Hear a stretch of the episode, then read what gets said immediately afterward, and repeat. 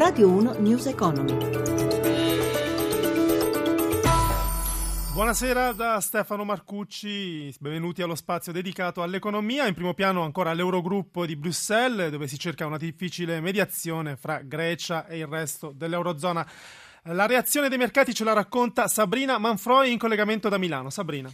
Sì, buonasera. È stata una giornata poco mossa per le borse europee, rimaste per tutta la seduta in attesa proprio dell'esito dell'Eurogruppo. Eh, chiusa Wall Street oggi per festività, gli indici hanno chiuso in leggero cale, la peggiore però è stata Atene che ha perso il 3,8%, Milano meno 0,18%, cali intorno allo 0,3% per Francoforte, Londra e Parigi. Allora Sabrini a Piazza Affari una veloce panoramica. Ma a Piazza Affari da segnalare la corsa ancora di Monte dei Paschi di Siena che è balzato del 5,88% seguito da Buzzi più 5,24%, Maglia Nera invece Mediaset meno 2,76%, da segnalare anche un esordio poco felice per Banzai che ha chiuso in calo del 2,16%.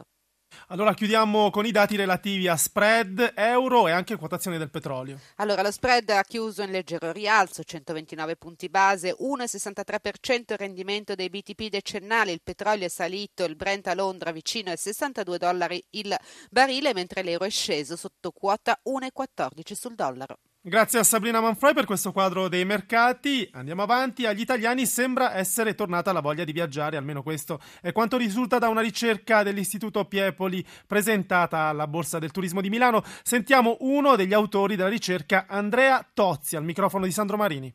Diciamo che è un monitoraggio che effettuiamo ormai da nove mesi e abbiamo visto, siamo partiti con molto ottimismo invece nella seconda metà del 2014 per vari fatti internazionali e l'aggravarsi anche la continuazione della crisi economica, di fatto c'era stata un po' di stagnazione, di calo della fiducia dei viaggiatori. Finalmente invece a gennaio stiamo vedendo dei segnali positivi, segnali positivi dal punto di vista dell'economia e anche della fiducia degli italiani nei confronti dei viaggi, quindi la loro propensione a viaggiare. Il 2015 sarà l'anno dell'Expo di Milano, questo influenzerà anche gli italiani? Ma dalle indagini che abbiamo fatto senz'altro sì, c'è una quota consistente di italiani che pensano che verranno a visitare Expo e diciamo uno su quattro come eh, molto probabilmente propenso, quindi quasi sicuri residenti nel nord-ovest e in generale però anche dall'altra parte d'Italia c'è una forte propensione. Diciamo che l'Expo è il momento chiave per il turismo italiano di quest'anno, cioè il successo di Expo è strettamente ovviamente legato a come andrà il turismo quest'anno, tutti i dati sono favorevoli, ci auspichiamo tutti che sarà il volano per un grande 2015. Quindi torna la fiducia e dove andranno gli italiani? Abbiamo visto che dipende tanto dalla stagionalità.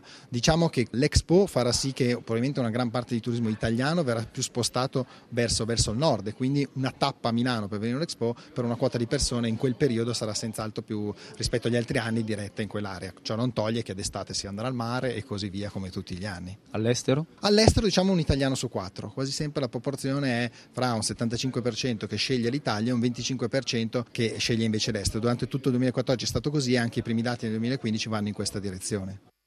Spiegare con un linguaggio semplice e in modo divertente le parole più comuni dell'economia come spread, titoli di Stato, rating. La Fondazione per l'Educazione Finanziaria al Risparmio ha dato vita a un progetto di insegnamento nelle scuole. Gelsomina Testa ne ha parlato con il presidente della Fondazione, Andrea Beltratti. Sentiamo. Noi da tanti anni andiamo direttamente nelle scuole tramite gli operatori bancari e mettiamo a disposizione di questi operatori dei materiali didattici che loro possono usare per spiegare i fondamenti dell'educazione finanziaria. Quindi stiamo proseguendo in questa opera rendendola sempre più capillare sul territorio e stiamo cercando anche di proporci insieme agli editori proprio per cercare di fornire questi materiali che possono essere inseriti come box nei libri di testo. Che risultati avete ottenuto finora? Ci sono risultati molto importanti, senz'altro dal punto di vista quantitativo, perché si parla di decine di migliaia di studenti che sono stati diciamo, interessati dai nostri programmi nel corso degli anni e migliaia di insegnanti. Ci sono anche dei risultati importanti dal punto di vista dell'interesse, della curiosità e dei feedback degli insegnanti e abbiamo fatto anche alcuni test più quantitativi per cercare di capire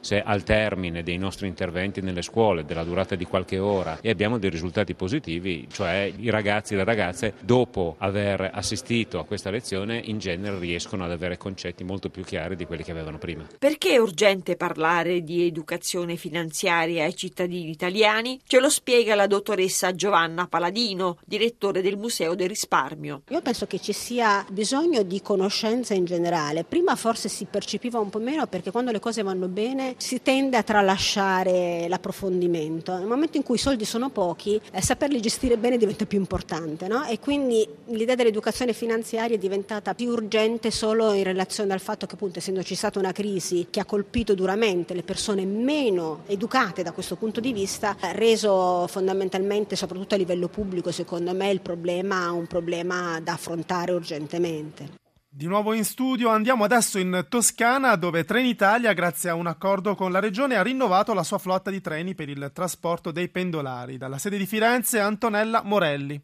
La presentazione dei due nuovi treni avviene alla stazione fiorentina di Santa Maria Novella su un binario usato per i collegamenti regionali al suono di un'orchestrina. Non a caso si chiamano swing e jazz i due convogli, i primi di una fornitura che si completerà durante il 2015 e andrà a potenziare la flotta toscana destinata al traffico pendolare. I treni swing prodotti dall'azienda polacca Pesa sono moderni convogli diesel, 161 posti a sedere, di cui due per portatori di handicap e viaggeranno sulle linee linee toscane non elettrificate a partire dalla Lucca Ulla. In tutto in Toscana ne arriveranno 13, 11 dei quali comprati dalla regione con un investimento di 48 milioni di euro. Escono invece dagli stabilimenti italiani della francese Alstom i treni elettrici Jazz. Possono offrire fino a 290 posti a sedere e saranno destinati alle linee del trasporto metropolitano fiorentino nell'area compresa tra Firenze, Prato, Pistoia, Empoli ed il Valdarno. Sono 12 treni Jazz acquistati acquistati da Trenitalia per 80 milioni di euro, cominceranno a circolare in Toscana a partire dalla seconda metà dell'anno. Il direttore della divisione passeggeri regionale di Trenitalia, Orazio Iacono. Ferrovie dello Stato italiane ha messo come priorità il trasporto regionale per i pendolari. Non a caso il piano industriale prevede oltre 3 miliardi di investimenti in autofinanziamento per l'ammodernamento della flotta. I due tipi di treni sono stati realizzati con accessori e tecnologia all'avanguardia e sono dotati di videosorveglianza interna ed esterna, un elemento di sicurezza in più per i viaggiatori e il personale delle ferrovie, ancora Orazio Iacono. Questo ci aiuterà a fronteggiare meglio il fenomeno delle aggressioni, ma soprattutto degli atti vandalici che sono in aumento, un fenomeno che ci costa, basti pensare ai numeri, sono oltre 6 milioni di danni sui nostri treni regionali e oltre al danno economico c'è anche il danno in termini di qualità del servizio per i nostri nostri pendolari. News Economy torna domani alle 10.32 a cura di Roberto Pippan. Chiamate il numero verde 800 555 941 per porre domande ai nostri esperti. Grazie Alessandro Rosi in regia da Stefano Marcucci. Buon proseguimento su Radio 1. Radio 1 News Economy.